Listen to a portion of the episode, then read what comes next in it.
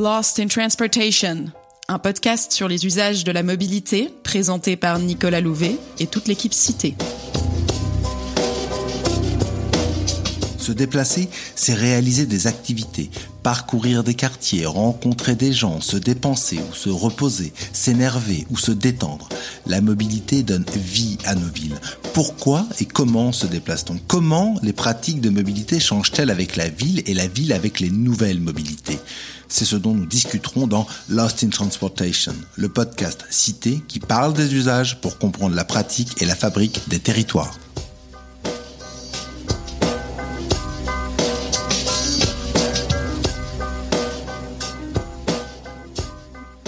Lost in Transportation, on parle en ce moment des innovations technologiques dans la mobilité. On a déjà évoqué le sujet de la recharge pour les voitures électriques et ensuite on a évoqué le sujet du véhicule autonome. Alors aujourd'hui, Adrien, de quoi allons-nous parler? Alors aujourd'hui, Nicolas, on va parler de masse pour Mobility as a Service. Tu sais ce concept dont tout le monde parle et pourtant on sait jamais à quoi ça pourrait ressembler en vrai. Et oui, et surtout, on ne sait pas vraiment très bien à quoi ça pourrait servir. Alors dans cet épisode, on va essayer de dégager ensemble trois pistes pour faire du MAS un concept utile.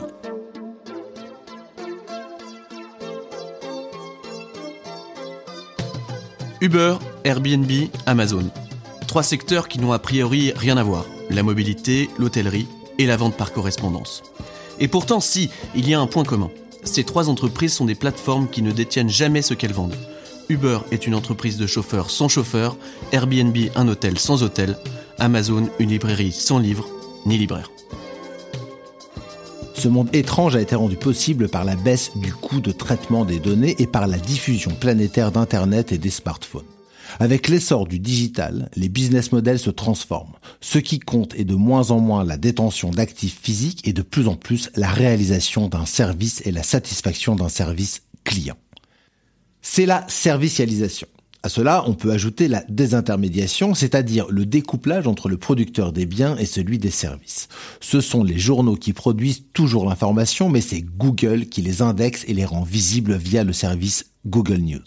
Ce sont les hôtels qui produisent les chambres, mais c'est le service Booking qui les commercialise. Et donc, ce sont toujours les chauffeurs qui conduisent, mais c'est Uber qui les dirige. Le MAS pour Mobility as a Service, c'est la traduction de l'entrée du secteur des transports dans l'ère du numérique. C'est une nouvelle manière de consommer et de commercialiser la mobilité et c'est le sujet de ce nouvel épisode de Lost in Transportation.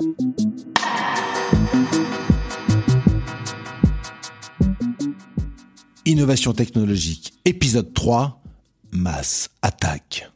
Well, the WIMAP combines all modes of transportation into one app so that you have all the public transport, all the bike shares, all the car shares, all the taxis, ride hails. La personne que l'on vient d'entendre, c'est Sampo Yetanen, le fondateur de WIM. WIM, c'est une start-up finlandaise. C'est une des premières entreprises à s'être lancée sur le terrain du mass. Le principe, c'est d'acheter un service de mobilité pour aller d'un point A à un point B, au lieu d'acheter séparément des billets pour chaque mode. L'application intègre le transport public, mais aussi des services de micro-mobilité comme le vélo, les trottinettes en libre service, des services automobiles aussi, comme le taxi ou encore l'autopartage. Et tous ces services sont disponibles sur une application unique.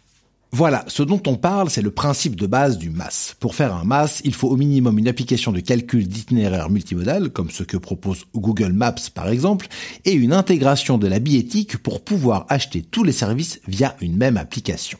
Mais on peut aller beaucoup plus loin que ça, en créant des produits tarifaires complètement nouveaux.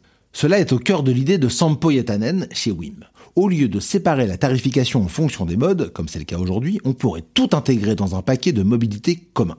Par exemple, je pourrais acheter un paquet de mobilité pour 100 euros par mois, comprenant 5 trajets en taxi, 10 heures de trajet en vélo et l'équivalent de 10 tickets de métro.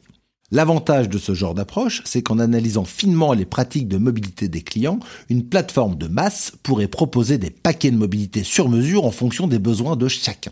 C'est la promesse d'une offre de mobilité beaucoup plus individualisée qu'aujourd'hui. Et il est vrai que cette potentialité semble beaucoup agiter le monde du transport. Mais quel genre d'utilisateur cela pourrait intéresser? Dans quel objectif?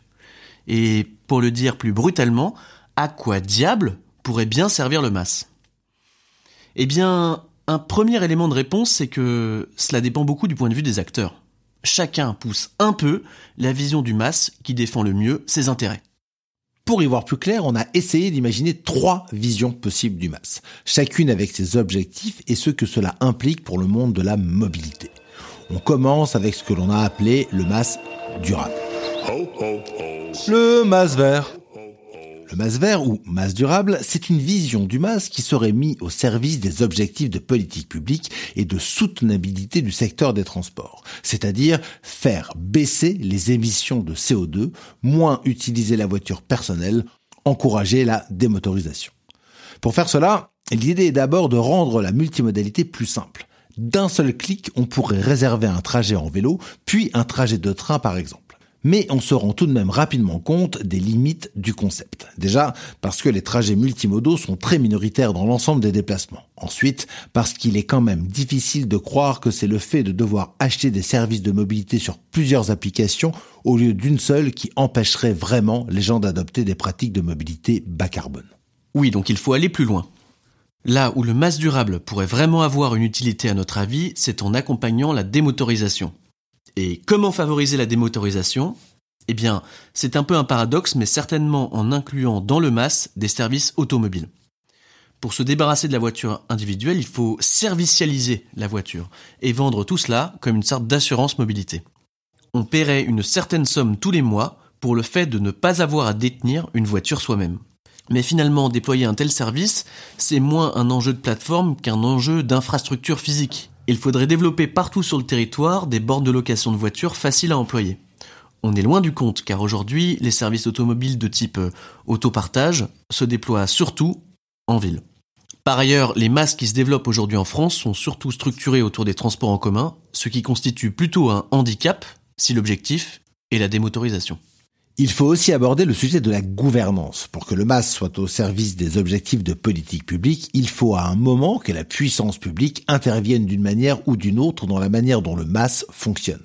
Par exemple, en favorisant des moyens de transport bas carbone ou en récompensant les comportements vertueux. Cela veut dire que ce type de masse a vocation à rester arrimé à un territoire donné. On pourrait imaginer un MAS à l'échelle nationale, mais ce qui a plutôt tendance à se développer en France, ce sont des masses à l'échelle de l'autorité organisatrice de la mobilité, c'est-à-dire à, l'échelle des métropoles. Chacun tend à développer sa propre plateforme de mobilité, ne mettant en avant que ses propres objectifs. Le problème, c'est qu'en fractionnant ainsi les plateformes à l'échelle des villes, on perd de vue l'objectif d'intégrer toutes les formes de mobilité, y compris la mobilité interurbaine et longue distance. Ou alors, il faudrait imaginer un MAS national intégrant les masses locaux. Mais qui développerait le MAS des masses? En tout cas, ce n'est pas à l'ordre du jour. Voilà ce qu'on peut dire pour le MAS durable. Passons à une deuxième vision du MAS que l'on a appelé le MAS concurrentiel. Le MAS qui amasse. À l'inverse du MAS durable, qui comporte nécessairement une dimension territoriale, L'idée du masse concurrentiel, c'est de décloisonner les canaux de vente de la mobilité. On se place donc plutôt à une échelle globale. Avec le masse concurrentiel, l'objectif est de vendre de la mobilité comme on achète des nuits d'hôtel sur Booking. La plateforme donne accès à un maximum de services de mobilité possibles partout dans le monde. C'est typiquement le genre de vision défendue par la start-up espagnole IOMOB par exemple. En France, la loi d'orientation des mobilités a considérablement favorisé cette vision des choses. Son article 28 oblige les gestionnaires de services à ouvrir une interface de vente à destination d'éventuels opérateurs de masse. Oui, mais quel intérêt pour les usagers? Eh bien, ce n'est pas forcément très clair. Mais on peut se dire qu'en mettant tous les services en concurrence les uns avec les autres, on pourrait obtenir des baisses de prix pour les utilisateurs finaux. Du moins, euh, ce raisonnement peut avoir du sens pour les services qui sont réellement en concurrence, sur les trains longue distance en Europe par exemple. Les services de masse peuvent agir comme de bons comparateurs de l'offre ferroviaire, surtout à l'heure où l'on parle d'une relance du rail pour réduire la part de l'aérien. Mais par ailleurs, la compétition qui pourrait émerger sur les offres tarifaires est aujourd'hui limitée. En vertu de la loi d'orientation des mobilités, d'éventuels opérateurs de masse ne peuvent pas créer des produits tarifaires, les fameux packages de mobilité, sans accord de l'autorité organisatrice compétente ou du fournisseur de services. Le principe est donc celui du respect de la grille tarifaire existante. Plutôt que de créer des services nouveaux, à l'heure actuelle, la seule option de masse concurrentielle dans le cadre français est donc celle d'un comparateur de prix.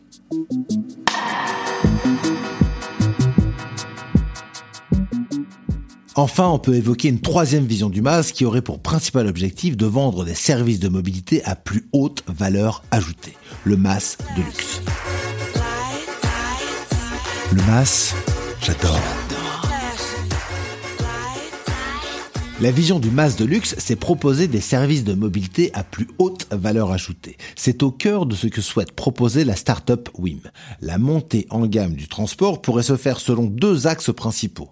D'abord en tirant parti du big data pour proposer des services vraiment personnalisés, voire en élargissant la gamme des services proposés. On pourrait par exemple imaginer d'acheter également des biens ou des services en plus de billets de transport via les applications masse. C'est ce que fait déjà la SNCF en proposant des hôtels et des locations de voitures lorsque l'on achète un billet de train et on pourrait étendre le raisonnement à d'autres domaines comme les spectacles ou les musées. Le second axe, c'est la mise à disposition de véhicules premium. Il faut bien se rendre compte que les marges dans les services automobiles, c'est-à-dire les taxis, les VTC, l'autopartage, sont bien plus élevées que dans les services de transport en commun. Et donc l'idée de WIM, ce serait par exemple de proposer des véhicules premium pour de grandes occasions, et ainsi d'augmenter sa profitabilité. Cette vision, c'est à Moscou qu'elle semble se développer. En Russie, la voiture a conservé plus qu'en Europe occidentale une dimension statutaire. Et sur ces bases se développent à Moscou des services d'autopartage de voitures de luxe qui permettent de profiter d'une voiture de prestige pour seulement quelques heures d'utilisation. C'est donc une toute autre vision par rapport à ce que le MAS durable laissait entrevoir. Mais le MAS est avant tout un outil. Son utilisation concrète dépend du monde de la mobilité que l'on souhaite défendre. Et dans le prochain et dernier épisode de notre série sur les innovations technologiques dans la mobilité, nous traiterons de l'accompagnement du changement de comportement, un accompagnement automatisé à travers l'application Active.